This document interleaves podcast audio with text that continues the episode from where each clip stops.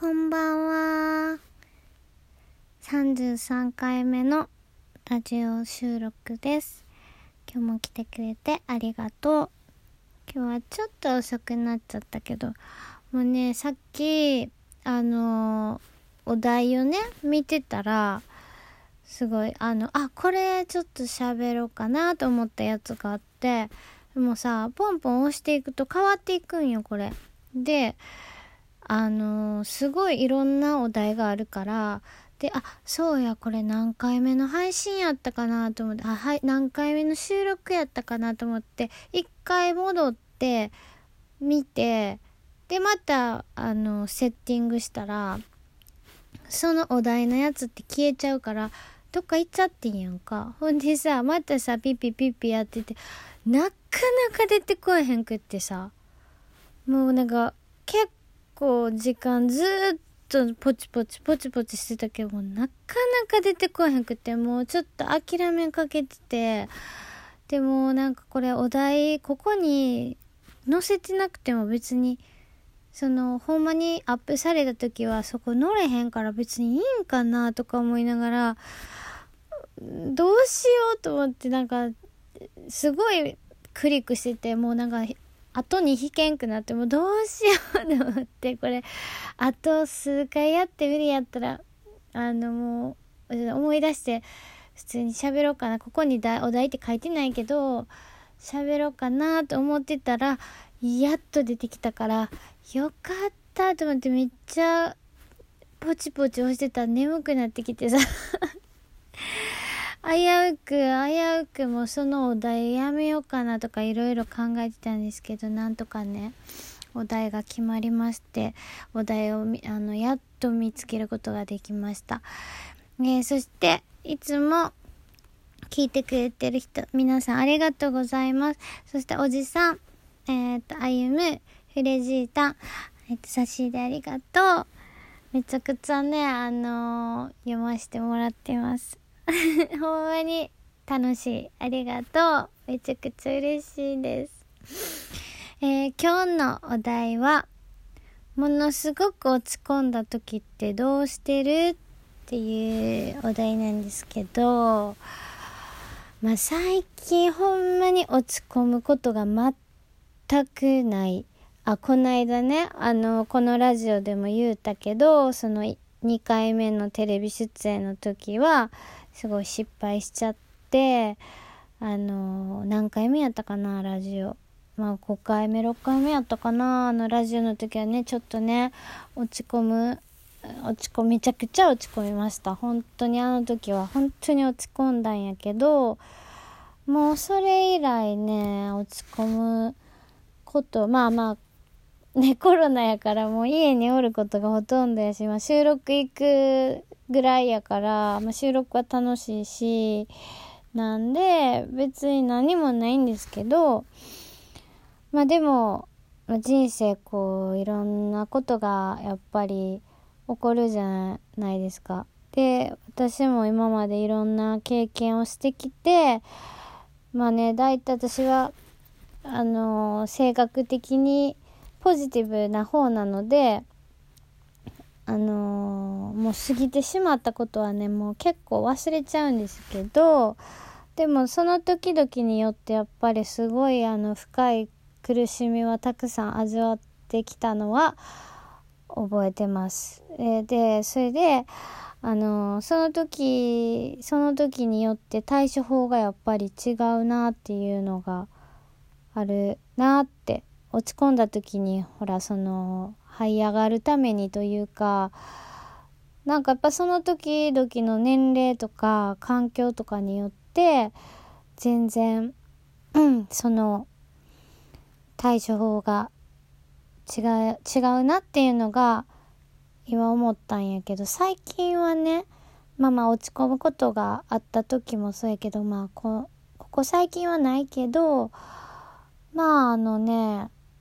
あの最近、前も配信かなんかで言ったことあるかもしれへんねんけど、あ、ブログかな。あの、文字を書くことがすごく面白くて、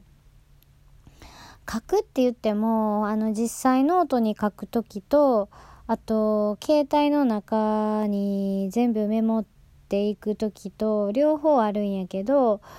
あのー、なんやろなんやろ実際あったこととかをメモっていくのはだいたい携帯の中です。で、えー、何かなんか心に響いたりとか、まあ、本を見た時に衝撃を受けたりとか、ね、人の言葉だったりその何か気づきがあった時には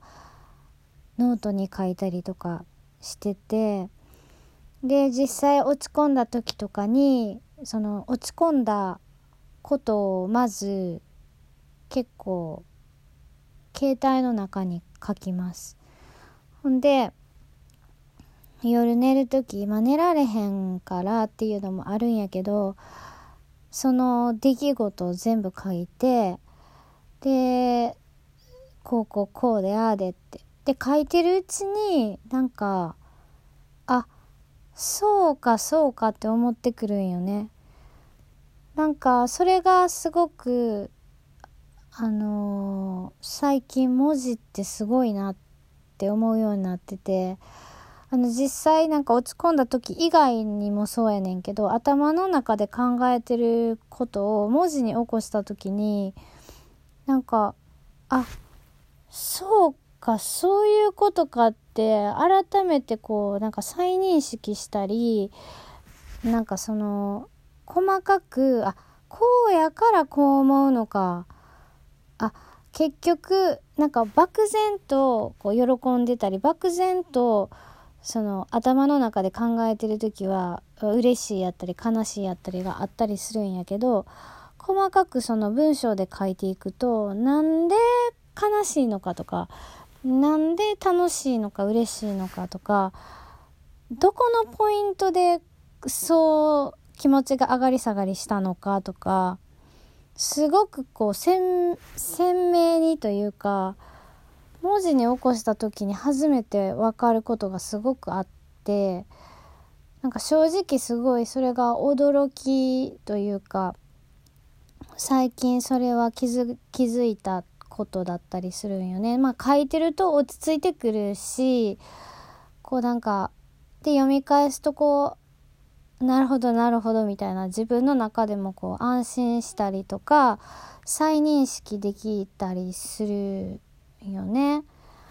でそれが不思議やなと思ってあとそうしてるうちにまあ落ち着いてくるやんか。であのー、理解も深みやすいしでそのその時はまあそれで終わってでまあ時間時間が経ってしばらくするとやっぱその辛かったこととかいろいろまあぼんやりこう頭の中では覚えてたりするんやけどどうしたあの時こうやったんやろうってだいぶ経ってから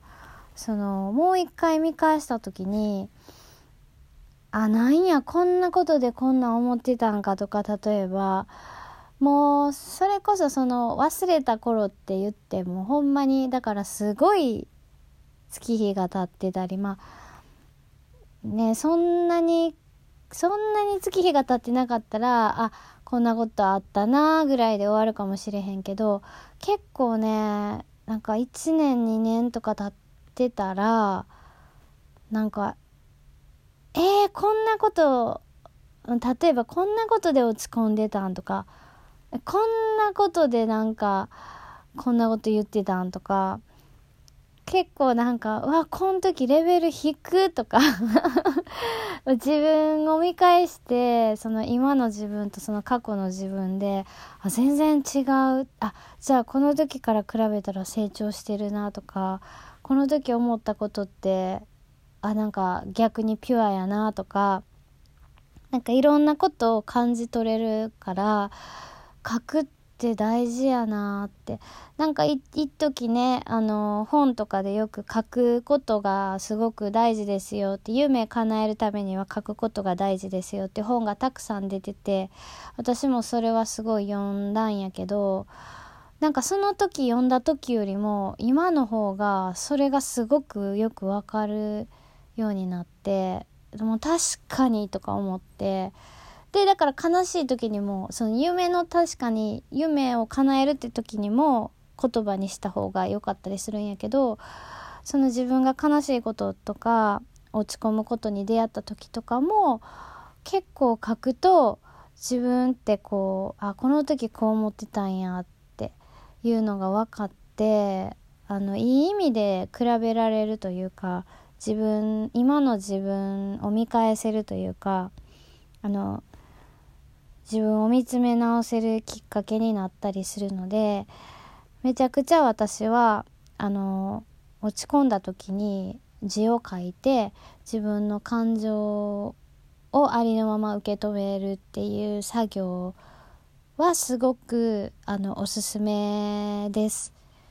私は最近夢のこととかも書いてるんやけど、まあ、夢は意外となんか今日ね片付けしてたら夢の手帳が手帳夢のねなんかノートが出てきて3ヶ月前ぐらいやったかな。もうすっかり忘れてたんやけどちょっと面白かった。全然忘れてたけど。っていう感じで私は最近だから書くことがえっと楽しいなと思います。えなので皆さんも一回落ち落ち込んだ時あと嬉しいこととかいろいろノートとかにノートとか携帯に書き込んだりするのがおすすめです。えー、じゃあ今日は長くなりましたが、こんな感じです。ものすごく落ち込んだ時ってどうしてる？でした。じゃあまたねバイバーイ。